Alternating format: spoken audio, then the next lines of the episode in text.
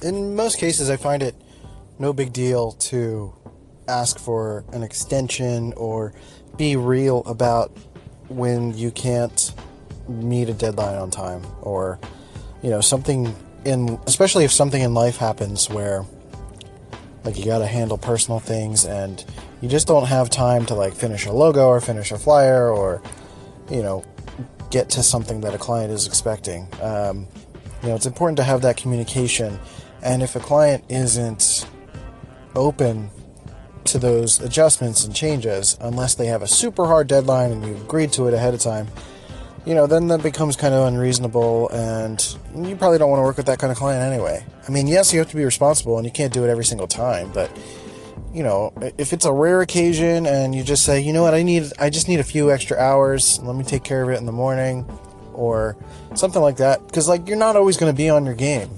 You know, I have a big problem with that because of my mental health issues, and some days I can't focus. Some entire days I can't focus. So, like, I just kind of change what I end up doing as a result.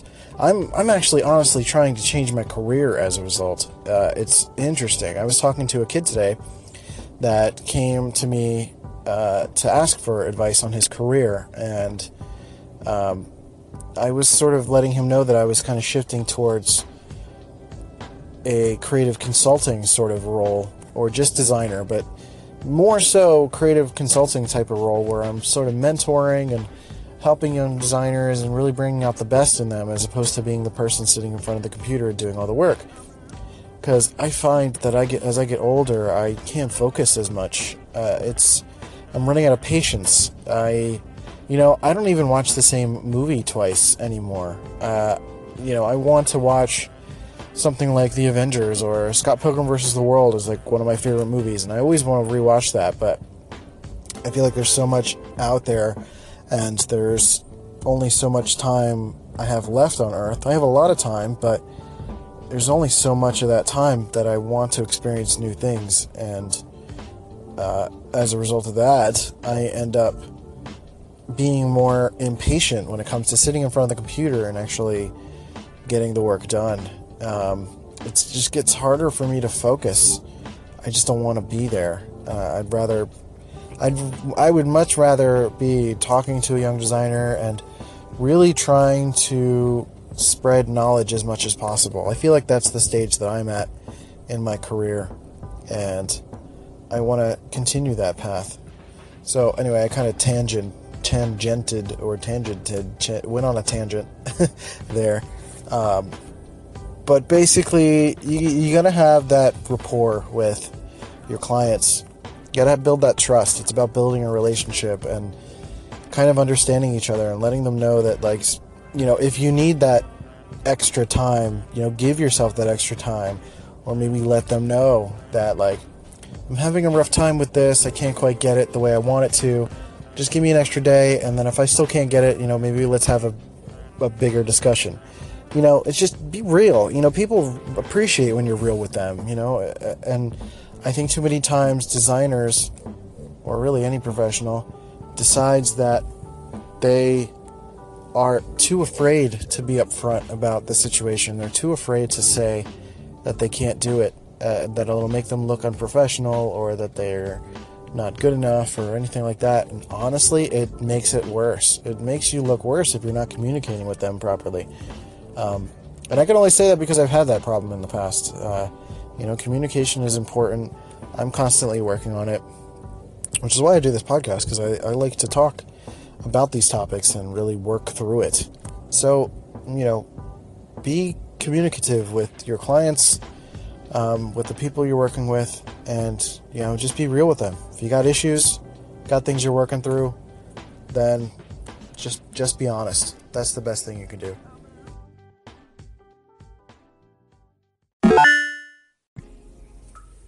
I implore you to do everything you can to, like, make yourself the most important thing in your life. To take care of yourself first. Like, if you're tired, rest. You know, like, the important aspects of like working and productivity, like the key moments are when you are at your best. If you're not at your best, you need to be working towards getting to your best. Otherwise, like you're really just, if you're working at 20%, like what's the point of working at all? You really need to use that last 20% to rebuild the 80% that's missing, so that you can really give everything you've got. I think too many people push themselves much harder than they need to. I mean, you know, work hard and, you know, work towards your goals, but don't make it in sacrifice of being the best possible person that you can, of your health. Don't sacrifice your health, your mental well-being, your relationships, you know, taking your kids to the park or anything like that, like, or skipping out on an important thing to go to a work meeting or something. Like, your coworkers are not going to remember that you went to that meeting, but your kid's going to remember that you didn't go to their soccer practice. Like, you know, prioritize and do the things that are good for your mental health and your mental growth. I think it's important. You know, sometimes you take work home on the weekends and it doesn't feel great. Have to do it. And, you know, maybe that just means you need to plan a little bit better. Maybe you're being given too much work and you need to tell your boss that you're overloaded. You know, create some boundaries. Respect yourself first and foremost, because, like, you're the only person in your life that you're going to spend 100% of your life with. So you should be number one, even over your kids, because if you're not giving your best to yourself, then how the hell are you going to give your best to your kids or to your other family members? Like, you're always first. You always have to be first.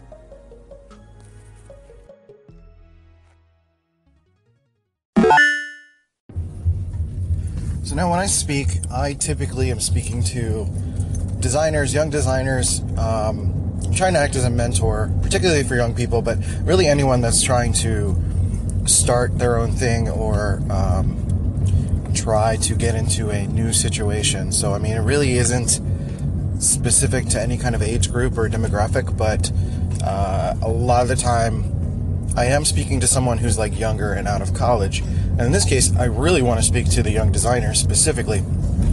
There's parallels to this in every medium, but my experience is with young designers who are trying too hard to be super fancy when it comes to your personal brands, your freelancing, your ideas, and the works that you do for your clients. You're trying to get to this point of perfection, quote unquote, and I hate that word.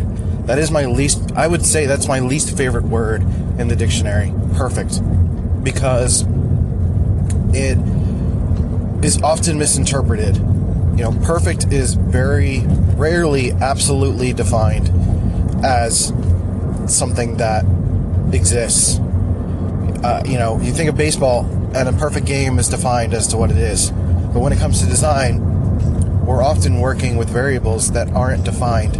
So this reaching for perfect is inevitably reaching for something that doesn't exist. And you're pushing yourself in circles to find this thing, this end goal, to satiate your own needs or insecurities.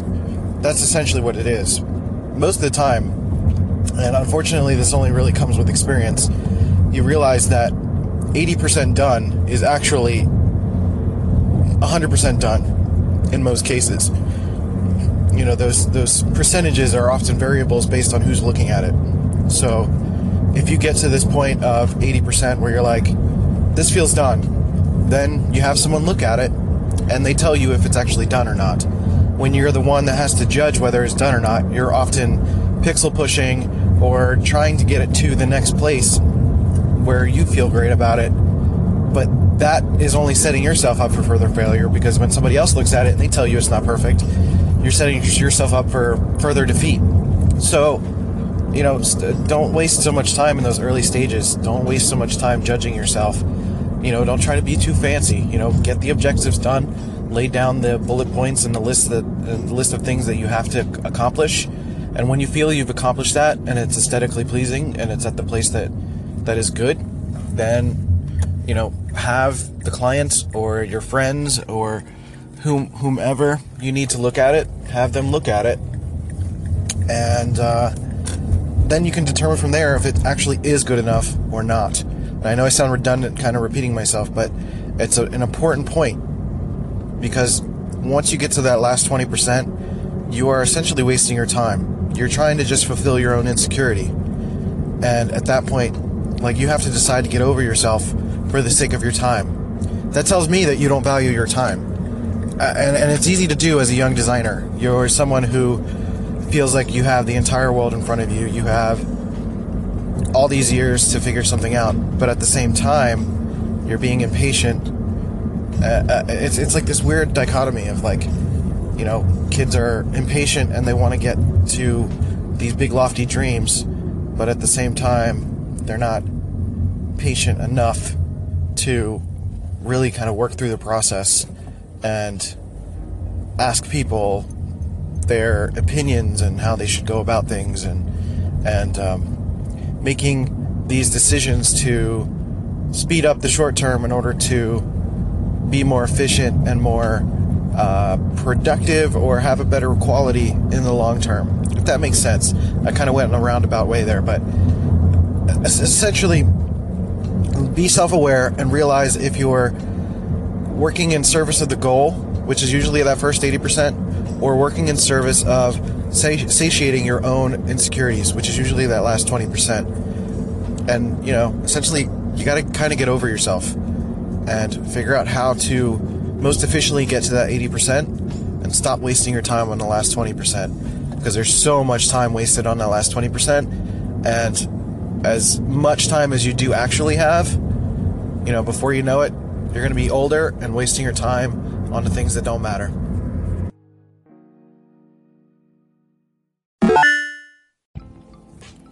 So I just got done hanging out at the pool with the family. We go to the local YMCA, and there's a pool there, and you know, hang out, swim for a while. This is the first time I've been to this one, and there's, like, it's salt water and a ton of chlorine, and my eyes are killing me. So I'm, like, sitting in the car. You know, after you get, like, your eyes dilated at the eye doctor, that's kind of how I feel right now. So I'm just sitting in the car waiting for that to subside. Thought I'd just talk to you guys for a moment. And really, I just wanted to thank you for listening. I know there are some people that are listening to this and some people that are listening to the podcast version. Again, anchor.fm/Christian-Rivera. I think this platform is so much fun. I love doing it. I love sharing the music on Anchor. So I would say that's the difference. If you're not listening on Anchor, I'm able to choose songs to play in between my segments. So I'm picking songs that are, like, relevant to my topics, and I think it's a lot of fun. So I'm going to use this version as, like, a little bit of an audio log just to kind of talk about what I'm doing this week, and really kind of taking it easy for the most part. I've been doing some reading. Did a little bit of reading for Gary Vee's books this morning. I just finished Jab, Jab, Jab, Right Hook, which is, like, super valuable when it comes to learning how to treat business people and business and social media. And, you know, it's interesting because, like, that was written maybe 2 years ago, and talks a little bit about Vine, and Vine is dead. So it's, like, interesting how he talks about how his book is, you know, very in the moment, and it very much is. It's very relevant to today, and we're very much in this social media landscape, so that's very helpful for that. And then I started reading Ask Gary V, which is kind of answering a bunch of questions that people have had over the years, and it's all very useful advice for starting businesses, and what kind of name should you pick, and it all falls under this umbrella of, like, not being too fancy. If you can distill a lot of ideas, questions that people have about starting a business or starting an idea, is that they kind of overthink it. They think too much about, like, I need this, I need that, I need this, I need that. And, like, most of the time you can start a business with just your cell phone these days, and everybody has a cell phone. It's just a matter of finding the ways to do it, and, you know, using Google. Somebody, you know, people want to go to other people and talk to them or ask them about ideas, and it's amazing how much you can just look up yourself. You know, learn how to ask the right questions. Other than that, just eating some food. I'm going to go home and eat a little bit more. I ate some mac and cheese on my way to the gym, which is an oxymoron, but don't worry about that. I need to fix my health. I need to do that. That is a bad thing that I haven't not taking advantage of, or not being better about, I guess I should say. I need to get some shoes at some point this weekend because I've had an Achilles tendon issue for about a few years now, really. Going to see a doctor in about a week or so, and then, but I know I need better support with my shoes and whatnot, so I'm going to go find something to that effect.